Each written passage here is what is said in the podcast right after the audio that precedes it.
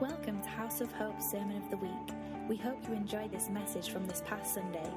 For more information about other messages or events at House of Hope, visit www.ihope.today. So, uh, just as a point, we have been having difficulty with our with our podcasting. Um, some people are listening to it and it's fine. Some people are listening to it and they can't understand it because it's garbled. We don't know why, right? Um, so bear with us if you, I don't know, I, I don't even know what to say. I can't even, because there's like Dan and I have been looking at it and we're like, I don't know, because it, there's no consistency with it. So um, we're, we're trying to troubleshoot. So the best thing is if you want to re listen to a message at this point, if you're listening on the website or on Apple, on iTunes, um, and it's fine, then yay, God, that you're good, right? If you're listening to it and it's garbled and, and, and I don't know what you use, you can go on to the House of Hope um, Facebook page, not our group page, but our ministry page, and the live stream will be on it. And you can listen, watch, and listen. And the quality is okay, um, but we're working on the other stuff. So, um, yeah, it's been, I don't know what, I don't know what to say. So it's just technology. It's awesome when it works and it's stupid when it doesn't. So, ah, yeah. I will. And on another hand, no, I'm just kidding. Um, so, this is interesting. I want to talk a little bit about uh, reentry. And I don't know what reentry means to you, um, but I've been pondering the last, I don't know how long it's been. It's been, it's been a while, it's been a few months. And as, as you know, one of the one of the things that we want, we have been establishing here at House of Hope. Can you hear me okay? One of the things that we've been establishing at House of Hope for a number of years now is that we want to create a place where everyone is welcome. And I, and I alluded to that, um, you know, politically. Um, and I, am very serious about that. I, I believe there are places, there are, there, you know, as a society, we, we ostracize each other because of our beliefs. If, if, if I don't believe the way, you know, a certain political party does, then I, I can't actually be friends with that political, with anybody within that political party you know, or church, let's, or, or company. You know, sometimes it gets to the point where it's like, well, if you work as, you know, in the sanitation department of the city, I am not going to, um, I am not going to uh, uh, associate with you as, as some, you know, as a secretary. I don't know. Yeah, that's extreme, but do you get where I'm going? Like it's like we have this ostracization of, of in society that we believe that if we don't, we have to agree on everything in order for us to have friendship or relationship or anything. And that just simply is just not true. That's, that's the political spirit that Jesus talks about in, by dividing. And so we want to create a place where, um, where everyone is welcome, and at the same time, where everyone is welcome, they are also challenged to actually become like Christ. Right? And that's that, there's this tension. And I think oftentimes we've created a place where, you know, it's, uh, we've, we've turned the, the, the, sanctuary, you know, into a brothel in the sense of we're, we're not standing by who we really are and who Jesus is, but we want to invite people because it looks really good and they can party and they can do whatever they want and not change. But at the same time, we want them to feel comfortable because we love them and we accept them and, you know, we want to apply First John. You know what First John is? 1 John 8, 1 John 1, verse 8. Anybody, can anybody quote that to me? 1 John 1, verse 8 says, and I had it in my mind. I had memorized it as a child, but I'm going to read it because my mind just went blank. If we say that we have no sin, we deceive ourselves, and the truth is not in us. But if we confess our sins, He's faithful and just to forgive us our sins and cleanse us from all unrighteousness. And if we say that we have not sinned, we make him a liar, and his word is not in us. We have to have a place that we're creating where we actually still deal with broken relationship, we, we, with, with broken identity, with, with, th- with whatever. But we don't deal with that, the Holy Spirit does. I'm going to go into that a little bit more, obviously. But re-entry is, is, is huge if you think about this. Anybody astronaut fans or NASA fans or like just space spaceships and stuff like that? I was I grew up in the 80s. I was a teenager in the 80s, and in the 80s um, were an earmark for the space shuttle program, right? And even in the 70s with the Apollo programs and, the, and in the late 60s with the, you know, with the space age, the, you know, the United States was one of the, you know, that and Russia were the forefront of, of space. And they termed, they termed when a spaceship re enters the Earth's atmosphere, it's a crucial moment because everything has to go perfectly right in order for the astronauts or the spaceship to actually go back into the Earth's atmosphere and, and, and be collected into the atmosphere. And so, you know, in the 1980s, when I'm, I'm watching as a kid and, and the space shuttle, it was always a, everybody would cross their fingers and hold their breath as the space shuttle would descend into the Earth's atmosphere, and the heat shields all had to work well, and everything had to go, and the re entry was smooth. Now, in 19, um, I think it was 1986, um, the Challenger, uh, no, the Columbia blew up in re entry think it was, no, it wasn't 86. 86 was, um, was Challenger. Columbia, though. When was Columbia? Anyway, it doesn't matter. Columbia was the Challenger blew up on, on, on, on ascent. Cha- um, Columbia blew up in reentry. And they had loose heat shields. And what had happened was that the heat in reentry, the heat of coming down so fast, caused a major malfunction and the ship blew up. And so there's this sense in the kingdom, of this idea that when we have people who are out there, we need to create an atmosphere, a place where they can actually re enter safely, where there's not tension, where there's not you know, division on, well, you shouldn't be doing that and you shouldn't be doing this. And we've talked about this a lot. But it, it's, it's, it's a crucial time. Another area of reentry is, you know, when we send Bethel students away, um, and they go to they go to Bethel and they're for three years, like you know Zach and Andrew, and, and we have a few others. You know, when they come back, it's like they have changed so much that they have a hard time reintegrating into the culture that they have left. I had the same, a very similar experience when I was in YWAM and I went to YWAM and I did a, a, discipleship training school, and I went back to my church, and they were so different because they were dead. They were absolutely dead. There was no life in the church that I came from. At least that's what I thought. But a place wasn't prepared for people who had gone out and grown when they come back, right? Because, you know, we had grown. We've just grown slower than they did or that I did. And it wasn't a bad thing, it was just reentry. And YWAM would train us in, what I remember years ago, YWAM would, there would be classes in, three days on how to re-enter a church properly and, and how to serve and, and, and to make your re-entry as smooth as possible. So here we are, years later, it's 2019, almost 2020, and we're looking to provide a place for people to re-enter the kingdom. Because the Father has already done what he needs to do. He sent Jesus, Jesus died, he's paid for their sins, and he's, he's, he's done what Jesus has done. And now, what do we do? So I want to look. I want to look at Luke 15. And this is a, you know, I've preached on this several times, and I think a lot of you have, have touched on it, and, and it's, it's not an unknown story. The story of the lost son. As I like to call it, it's the story of the, of the loving Father. And we're just going to read through that, and then I have a few things I want to, um, I want to talk about. I have some time. Verse 11, he says, A certain man had two sons, and the younger of them said to his father, Father, give me the portion of goods that falls to me. The father divided them to his divided them his livelihood. And not many days after the younger son gathered all together, journeyed to a far country, and there he wasted his possessions on prodigal living.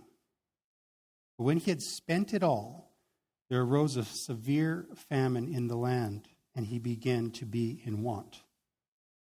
Then he went, joined himself to a citizen of that country, Basically, he got himself a job, and, he's, and he was sent into the fields to feed the pigs. And he would gladly have filled his stomach with the pods that the swine ate, and no one gave him anything. But when he came to himself, he said, How many of my father's hired servants have bread enough to spare, and I perish with hunger? I will arise and I'll go to my father, and I'll say to him, Father, I have sinned against heaven and before you. I am no longer worthy to be called your son. Make me like one of your hired servants. And he arose and he came to his father. But when he was still a great way off, his father saw him and had compassion, and he ran and he fell on his neck and he kissed him. And the son said to him, Father, I've sinned against heaven and in your sight. I'm no longer worthy to be called your son. But the father said to his servants, Bring out the best robe and put it on him, and put a ring on his hand and sandals on his feet, and bring the fatted calf here and kill it, and let us eat and be merry. For this son was dead and is alive again. He was lost and is found. And they began to be merry. Now his older son was in the field. And he came and he drew near to the house and he heard music and dancing. So he called to one of the servants and said, What, what, what these things meant. And, and he said to him, Your brother has come because he has received him. Or your brother has come, and because he has received him safe and sound, your father has killed the fatted calf. But he was angry, and he would not go in. Therefore his father came out and pleaded with him. So he answered and said to his father, Lo, these many years I have been serving you I never transgressed your commandment at any time, and yet you never gave me as much as a goat that I may make, make merry with my friends. But as soon as this son of yours came, who has devoured your livelihood with harlots, you killed the fatted calf for him. And he said to him, Son, you are always with me, and all that I have is yours. It was right that we should make merry and be glad, for your brother was dead and is alive again, and was lost and is found. All right. So we've all read this several times ad nauseum. And, and we're thinking, what, what new thing we possibly get out of this? Well, let's see. If we're looking at a reentry definition or a reentry level of, of looking for increase, looking to welcome people in, there's a few things that I want to kind of touch on in the time that we have this morning. The first thing I want to look at is that the father in this story had faith. The father had faith. He watched in hopeful observation and then he acted. He had faith that he knew that his son was would come back. And he was preparing himself. He said he had his he kept his faith on. Because the Bible says he was looking. He was always looking and he knew. And then there was a, a time, um, uh, there was a time in there of preparation. And this is where this prophetic acts comes in. Sometimes we are going in through uh, through stuff in our lives, and and we have prophetic words, and and people have spoken things to us. This is what you're going to do. I see this on your life. I do this, and and we don't do anything with it. We don't prepare ourselves for that time of of when it comes. So it's like we don't have faith for that word, or we don't, we're not preparing ourselves. I remember Chris was telling a story just recently, Chris Valentin, and he was saying like he was he was praying, and then all of a sudden he had this vision of of of his son Jason, and Jason he's been here, of Jason speaking in front of thousands of, of people on emotional health, and people were getting um, saved and healed and delivered. And there was just, he said the vision was actually three or four minutes long. It was, it was specific about what the Lord was going to do with Jason and, and stuff. And, and he just, he was getting excited. And he says, I texted Jason back to after this. And he says, You have to know that my son is not a good texter. He doesn't respond. He'll just give one word answers or not even respond at all. That's just who he is. He says, But immediately I sent this text, and Jason texts back and said, Dad, I had that same vision three months ago. He says, and then they got together and started to plan how they could make that come a reality. And when I heard that, I thought, man, how many times have I received a prophetic word from somebody and I've, and I've just like, oh, that's very nice, and not done anything to actually make it happen? Not that we make our prophetic words happen, but there's got to be some process, there's got to be something that we do to prepare us for the time that it comes to pass. You may or may not know Eric Johnson, Bill's son who leads Bethel, is deaf. He's profoundly deaf. He's got hearing aids. And, and he's over all of his life, I think he's early 40s now or late 30s. You know, he's, the people have prayed for him. And he's prepared himself for the day that he gets his hearing. He's actually done things and put them in place for that day. Because I have faith. I know that at some point, it's not God's will that I'm deaf. I will receive my healing. I will get healed. And so I'm going to prepare. And he says, I've, I've, I've purchased or I will purchase, I have money set aside for the best set of earphones so that I can listen to music unhindered by my deafness. Because now he says, I just hang them over my ears and they just go into my, into my hearing aids and it's not great, but I can hear. These, he says, and he's picked out the very best earphones. I thought that's amazing. So the father, what the father was doing, he had faith. So what he did is that the was the son left, and the Bible doesn't talk about how long he the, the son was gone, but in the process from the son leaving, the father started to fatten up a calf. I don't know if we've ever looked at it that way before. He started this process of the celebration of when his son was going to come home by actually by fattening up a calf. It was, it was, he was preparing for his son's future reentry. But that's amazing. He fed the calf, he nurtured the calf, and then maybe the calf grew up and, and became big enough that he had to start again. Because you're no longer a calf, you're a cow, or you're a heifer. You're too big. I'm going to start again. And we don't know. It doesn't say. Doesn't say how long the father waited. But what it does say is when the father saw the son, took off, running, met the son halfway, brought his servants in, give him a robe, give him a ring, give him sandals, and that calf that we've been waiting for, kill it. We're going to party. Second Kings, there's a story in Second Kings about this prophetic, prophetic act, and we all know it. I'm not going to read it today, but I'm just going to refer to it. Second Kings 4 1 is the widow and her son. Um, Elisha comes, and, and it's a famine, and the husband had died. And, and the widow says to Elisha, she says, my, my husband's dead, and we have debt, and they're going to come and they're going to take my son, they're going to kill me, they're going to do whatever they want to get their, to get their, their, their money. And Elisha says, Do you have any oil? He says, I have a little bit of oil.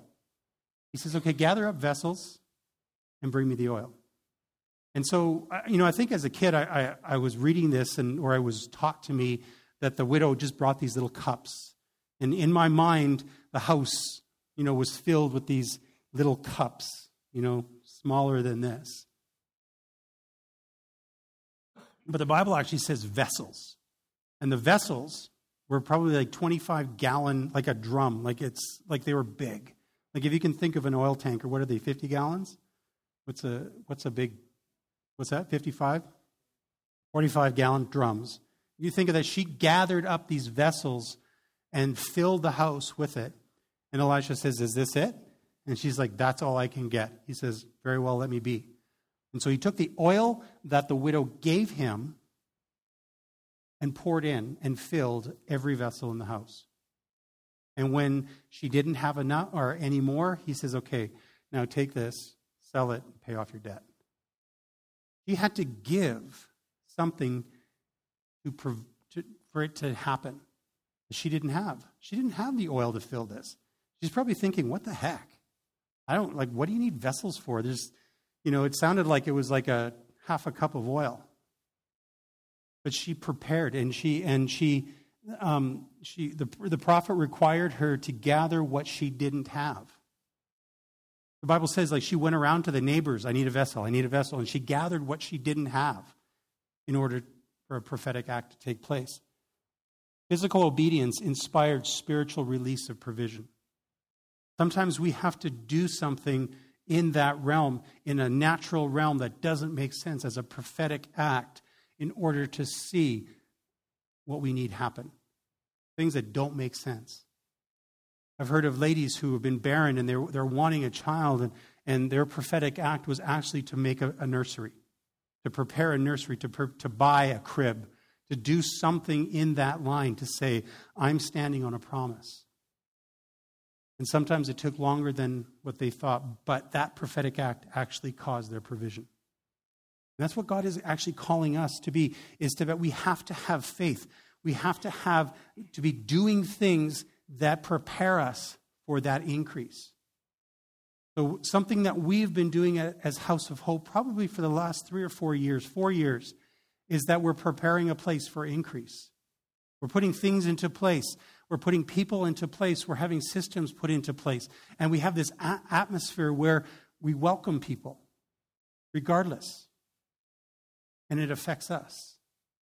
But I'm, I'm, I am more convinced today than I have ever been that we have to be a place that, that is all inclusive and welcoming because we don't know what God is doing in their hearts. Our society is changing. We're like, yeah, it's getting worse. I don't, I don't, I don't know if it's getting worse or it's just changing. We have a hard time with change. And the church has, has a harder time with change. If you look back in the last 2,000 years of church history, the church has always been behind the times. They're never the ones leading the charge. They're never the ones leading and saying, Come this way, let's, Jesus is here. They're dragging their feet, and it's, and, it, and it's, it's, it's time to change that. It was like, well, it's, it's 2,000 years of unchanged. What makes you think that we can change it now? Well, the Bible says that. Jesus says, My kingdom is growing. It's a mustard seed, it's leaven, it's, it's, it's a tree, it's growing. And we have to be the ones that provide a place for that change. But they, but, but they smell or they don't, they're, they have body parts that are weird. Right? You think a transvestite person comes in who's got breasts and a, and a penis. How are we going to handle that? I'm just being honest. We have to get to that place where we don't look at what is going on, but we see Jesus in them. And we see, we see love. Right? And we've talked about that before.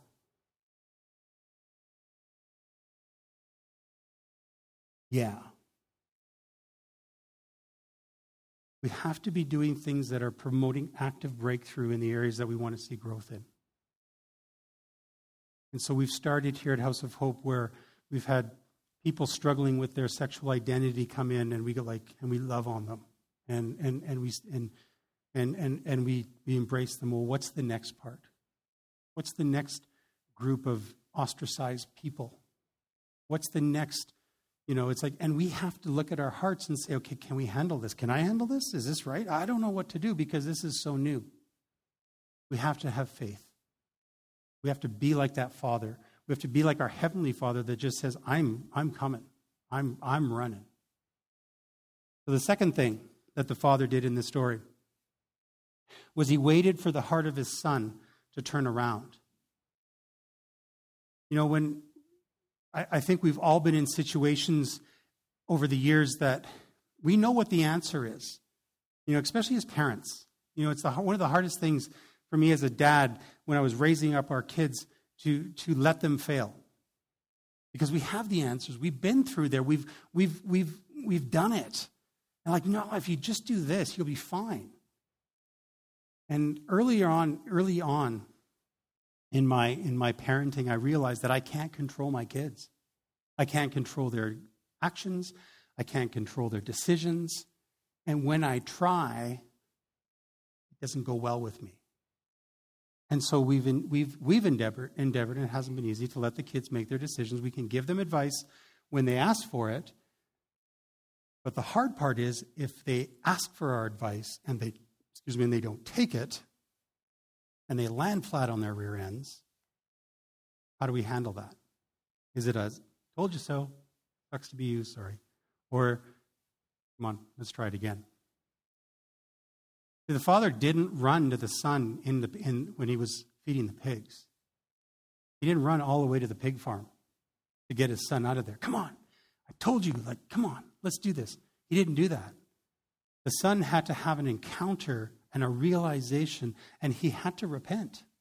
You know, he came to his senses. The Bible says when the son came to his senses and he realized that if I just went back to my father's house, I'd be taken care of, even as a servant. Even the servants are taken care of better than I am living right now.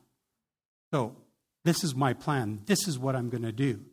And so he hoofed it home, and there the father saw him and he met him halfway. The father let the son have an encounter with Jesus first and then invited him in. And there was no, why did you do that? There was no, I can't understand what, like, you know, here, you know, do you know how much you cost me? Do you know how much that cost me? Like, I just gave you $5 million and you wasted it. What did you waste it on? What did you do with my money? There was none of that. It's like, yes, my son is home. Yes, these ones who, who Jesus died for out on the streets, in, the, in doctor's offices or the, whatever area of society, they, they are all the same in the Father's eyes. He's just waiting to reconnect with them. And we have to have a place where we're actually willing to have them come in and, and, and love on them. So the father let God do the work first. Then he ran out into the field to get his son. Let God do what he's doing. Number three, this is what the father did. He dictated the mindset of reconciliation to the community around him so that reentry was a family affair. And there's a lot to unpack in that. When the son came, he called his servants, said, This is my son who was lost and now is found. Servants are going, Yeah, that's awesome. That's great. Oh, this is what we're going to do. We're going to have a party. I'm going to restore to him his authority, his identity, and his comforts. robe, the ring, shoes. Kill the calf, because my son was dead and now is alive. So he invited the community around. And in some stories, um, the father actually went out before anybody else in the village um, could see, and it was an act that before the village could turn away the son, the father was out before the village. And, and even in that, it became a community affair. And the reason I want to talk about this, this is so important. Sometimes, I don't know if any of you have, have experienced this, but a child can do something stupid. And if the child isn't repentant, and I'm not talking about young child, little child, just, just use the child as a, as a term. But if he's not repentant totally, he will play one parent off of the other, right? And so I'm just going to say, I'm going to use Andrew because he's sitting there in the front row. Andrew comes and he's done something absolutely stupid, caused division in the family, and he goes to Deanne. And Deanne, oh, my baby, she welcomes him with open arms. And I'm just ambivalent. You know, I'm just like, whatever, yeah, he's back. And this is obviously just a generalization. I would never do this. But, and, and then all of a sudden, Zach and Maddie are there, and they're looking at Andrew thinking, how did he get off? Oh, wait. Mom may have forgiven you, but when she's gone, we're going to kill you because you're being a jerk or you haven't talked to us. You know what I mean? Do you see where that? There's that tension. There's that sibling rivalry, and it's we have this sense in the church is that if one person comes in and and a group of people embrace them and say, "Oh, that's so good," there's those ones sitting back there going, "Well, we'll see." Oh, we'll see. And it's this sibling rivalry, this like, I know them. Oh, you don't know them like I know them. Their hearts aren't right. And we're just going to let them stew a little bit. I'm going to make them pay for what I got for free. And that's what we end up doing. And so, what the father was doing in this story is that when, like, he had this sense, he knew that he had to create a place where the entire family had bought in to the son's restoration.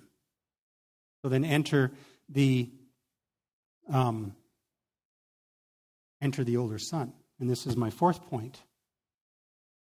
The fourth point is this that the father visited the field twice. Now, the Bible says that he didn't really, but I'm just, for lack of for just, just for flow. The father visited the field when the son came home. He met him halfway. And the Bible says the older brother was working in the field and he heard music. As he approached the house, he, he heard music. He's like, What's going on? And the servants were all excited. Your brother, your brother who was gone is now back home. And the father said that we're having a party because his son that was dead is now alive. But what did the father do then? He went to see the son. A wise father knows who to confront and who to forgive. And it's something I think we're learning. I'm learning. Like, I do well loving, but when it comes to confrontation, I suck. I really do. Like, I, I hate confrontation. I do like it in some ways, but then if I like the confrontation, it turns out very poorly because then I, I, I get snippy. Something that I'm learning to do because I want to be a wise father, just with my own kids and in, in, in any part of my life. But a wise father knows how to love and knows how to confront. And this is what the father did. He went out, embraced the son, started the party, got everything restored, saw that the older brother wasn't there, went out and said, What is your deal? What is your problem? Let's look at this. This is, this is fun. The response of the older brother he was angry and he would not go in. Verse 28 Therefore his father came out and pleaded with him. So he answered and said to his father, Lo, these many years I've been serving you. I never transgressed your commandments at any time. You can just see the sarcasm just seething off of his, and, and the hurt and his lack of identity. I never transgressed your commandments at any time, and yet you never gave me as much as a young goat, let alone a calf, that I might make merry with my friends. But as soon as this son of yours, not my brother, but this son of yours comes, who has devoured your livelihood with harlots. Now, it never said that. In the earlier part of the, of the text, it didn't say that the son, the, the son just, it just says the son went out.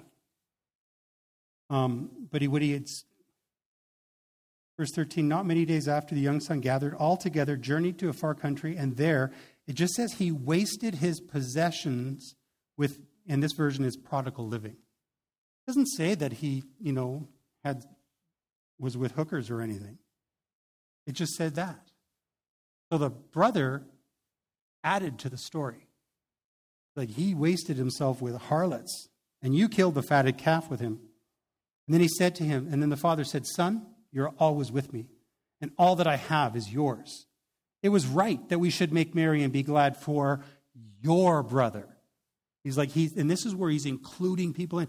This is, you know, we could have people come in, and it's like, this is not my son, this is your brother. And this is what we're doing together as a family. And the father went out and basically gave a cuff up the side of the head to the older brother. He says, Your brother was dead and is alive again and was lost and now is found. Get your butt into the party and join us. I added that. But that's the, that's the natural progression, right? If there's going to be correction, it's like you need to be corrected and you need to actually now join the family because that's what a family is.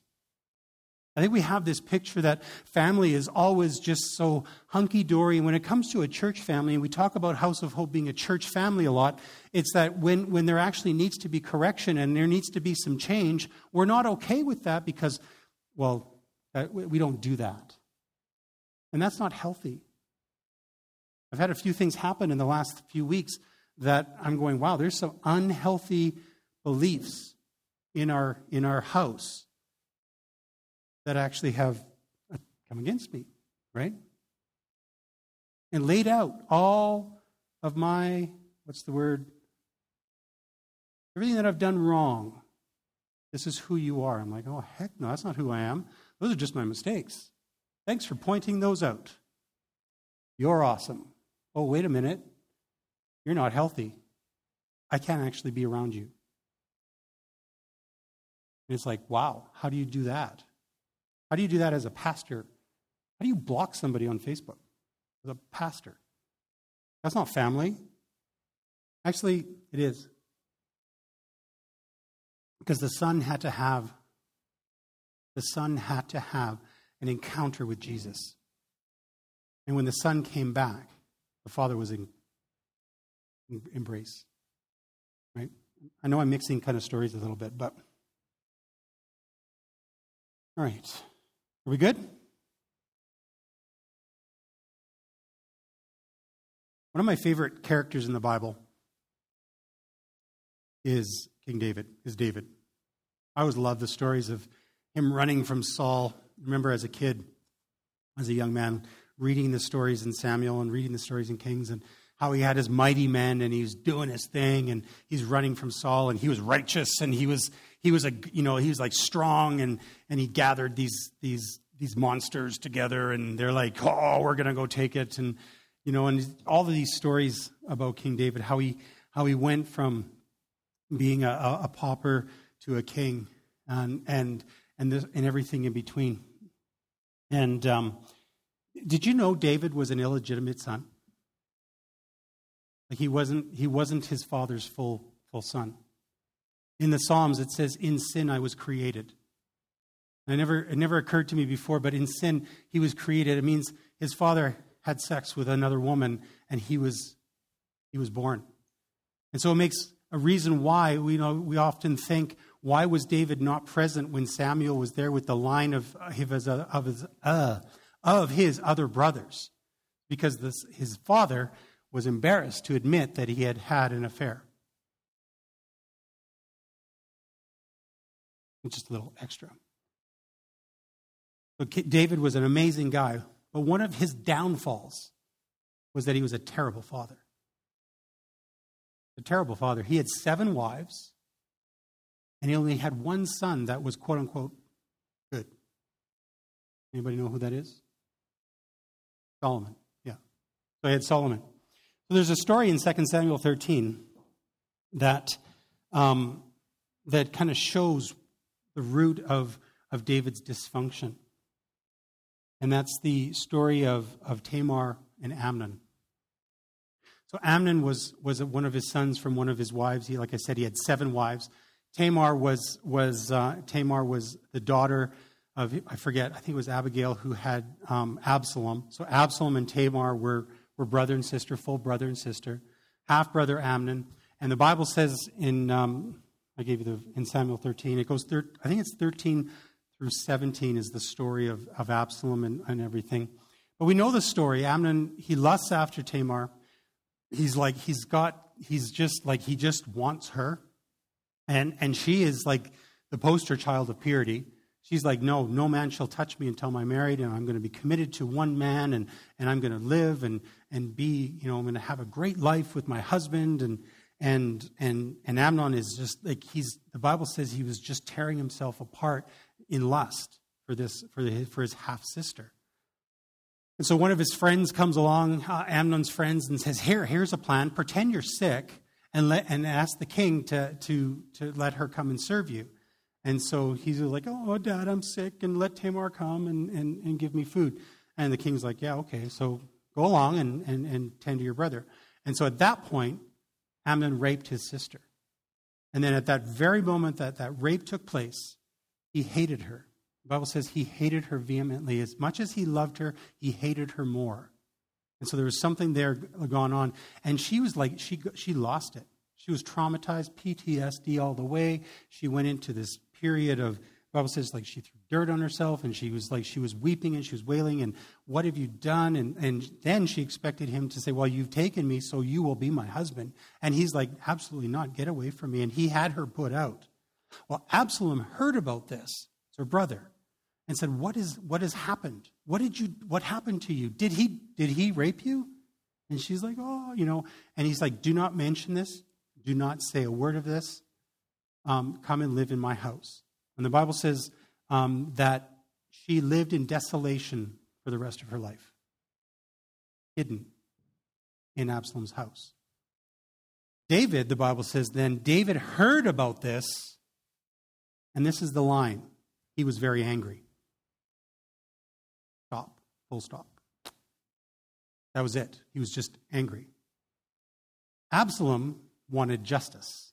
Absalom's name means um, Abba Salam, so man of peace, father of peace. He wanted peace. He wanted, he wanted justice. He, it was who he was. And he realized that his father was not going to do anything. He took matters into his own hands. Two years later, he invited all of his brothers to a banquet, and there, in front of everybody, he killed Amnon. And then the Bible says David said David was very grieved at the loss of his son. Period. That was it. No action on David's part. Absalom leaves, goes to another country. Years pass, and I'm obviously truncating this. Years pass, and Absalom puts a letter to his father and says, Hey, I feel really bad about what I did. Can I come home? And David's like, Yeah, I kind of miss you. You can come home, but you can't see me. The Bible says David invited Absalom back into Jerusalem, but did not grant an audience with him. So here's his son, and, and David is not knowing how to handle this. It's like there's this, there's this sense of fatherlessness in David that he didn't know how to handle um, his son Absalom. So for the next four years, they, or Absalom sat at the, at the gates of the city and won the heart of the people by saying this. Okay, I'm going to back up. David was like the Supreme Court judge, right? He, he was the man who granted justice to people when they had a problem. And so they would go into the king's presence and he had advisors and, and he would hear their plea and he would grant he would dole out justice. Absalom shows up, he parks himself, and as the men came in, they said, he said, Hey, what's your problem? What's your what's your deal? What's going on? Well, I have this, this, and this happening. Man, that's amazing. That's that's huge. Don't go to my father. You're not going to get justice from him. But here's what I would do ah, that's a great idea. Okay, I'm going to go do that. And for four years, he did that. And the Bible said, and he won the hearts of Israel, of the men of Israel. Because he was so hell bent on justice that he would do anything that he could to, to, to right the wrong that his father had done. He had broken relationship. And so, four years it took him to win the hearts of the men of Israel. And then he had a revolt and David ran.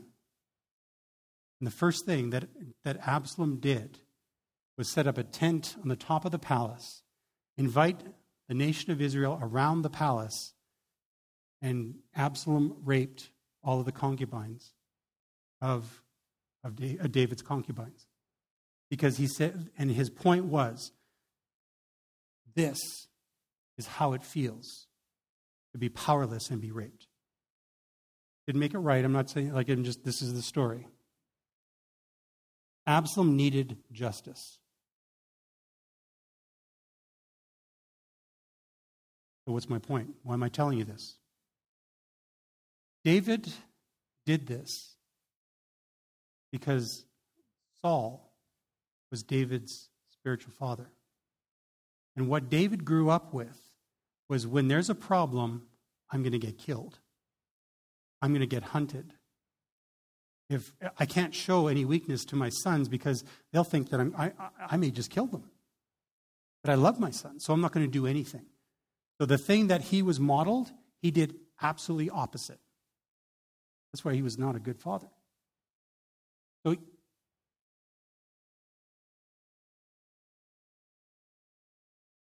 my point in this is that we have to teach ourselves when it's right to confront and right to love. And sometimes we do both, or we need to do both. I think the church traditionally has been a place where we confront and not love. And we we may be swinging where we're loving and not confronting. We, a wise, like I said, a wise father knows how to do both, when to do it. And so, my prayer for us here today is that we actually learn to do both.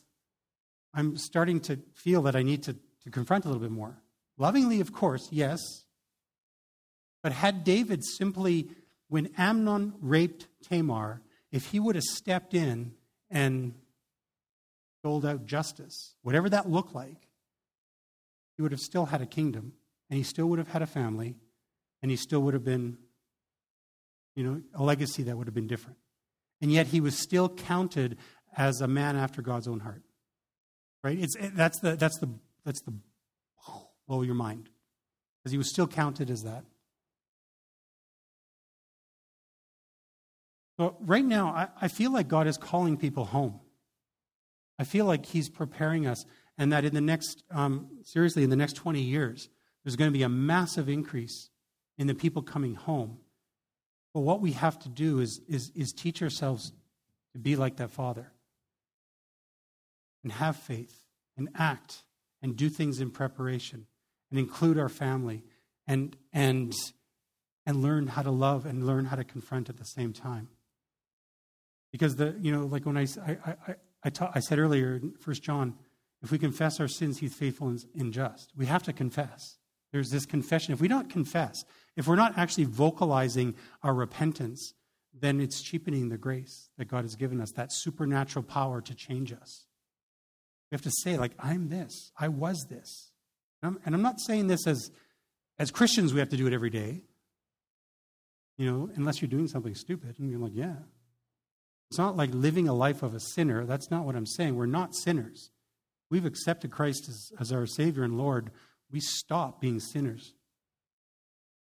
But we have to provide a place for people to come and go, wow, his presence is so good. He is so good. I, I want to change.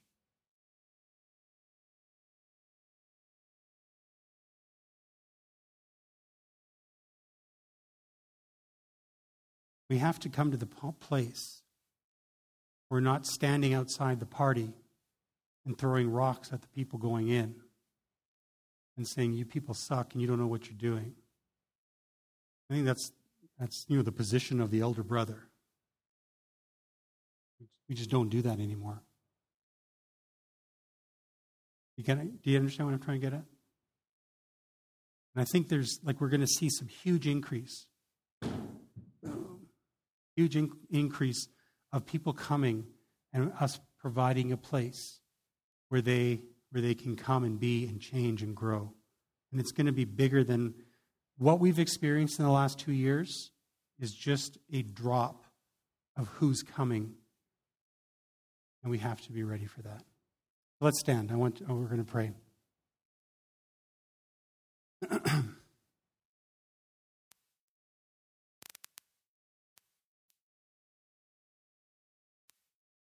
This um, turning 50 is interesting.